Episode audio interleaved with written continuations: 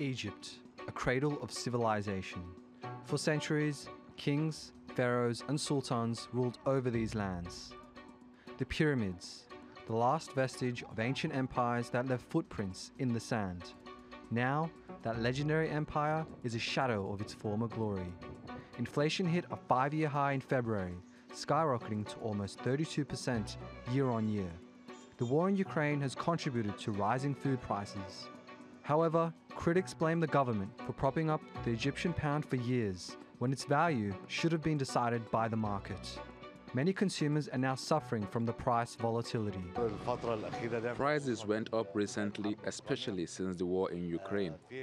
There is a shortage in grains. Many wholesalers who used to deliver the goods to us started closing, and the increase in prices affected us, so we now buy half a kilo instead of one. The International Monetary Fund approved a $3 billion loan last December to salvage Cairo, but this came with certain conditions. One of them was adopting a flexible exchange rate resilient to external shocks. Another was tightening monetary policy by increasing interest rates. Egypt's central bank recently hiked rates by 200 basis points. The hope is to control inflation, but this hit many sectors hard. The workers, supervisors, engineers, and veterinarians have been affected. The farms have also been affected. They used to work in full force. They're now working with 50% capacity or less. Egypt is an economy highly dependent on imported goods.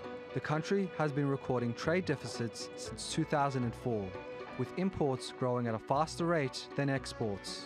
The IMF hopes that through its economic measures, they can get the country back to increased exports and industrial production.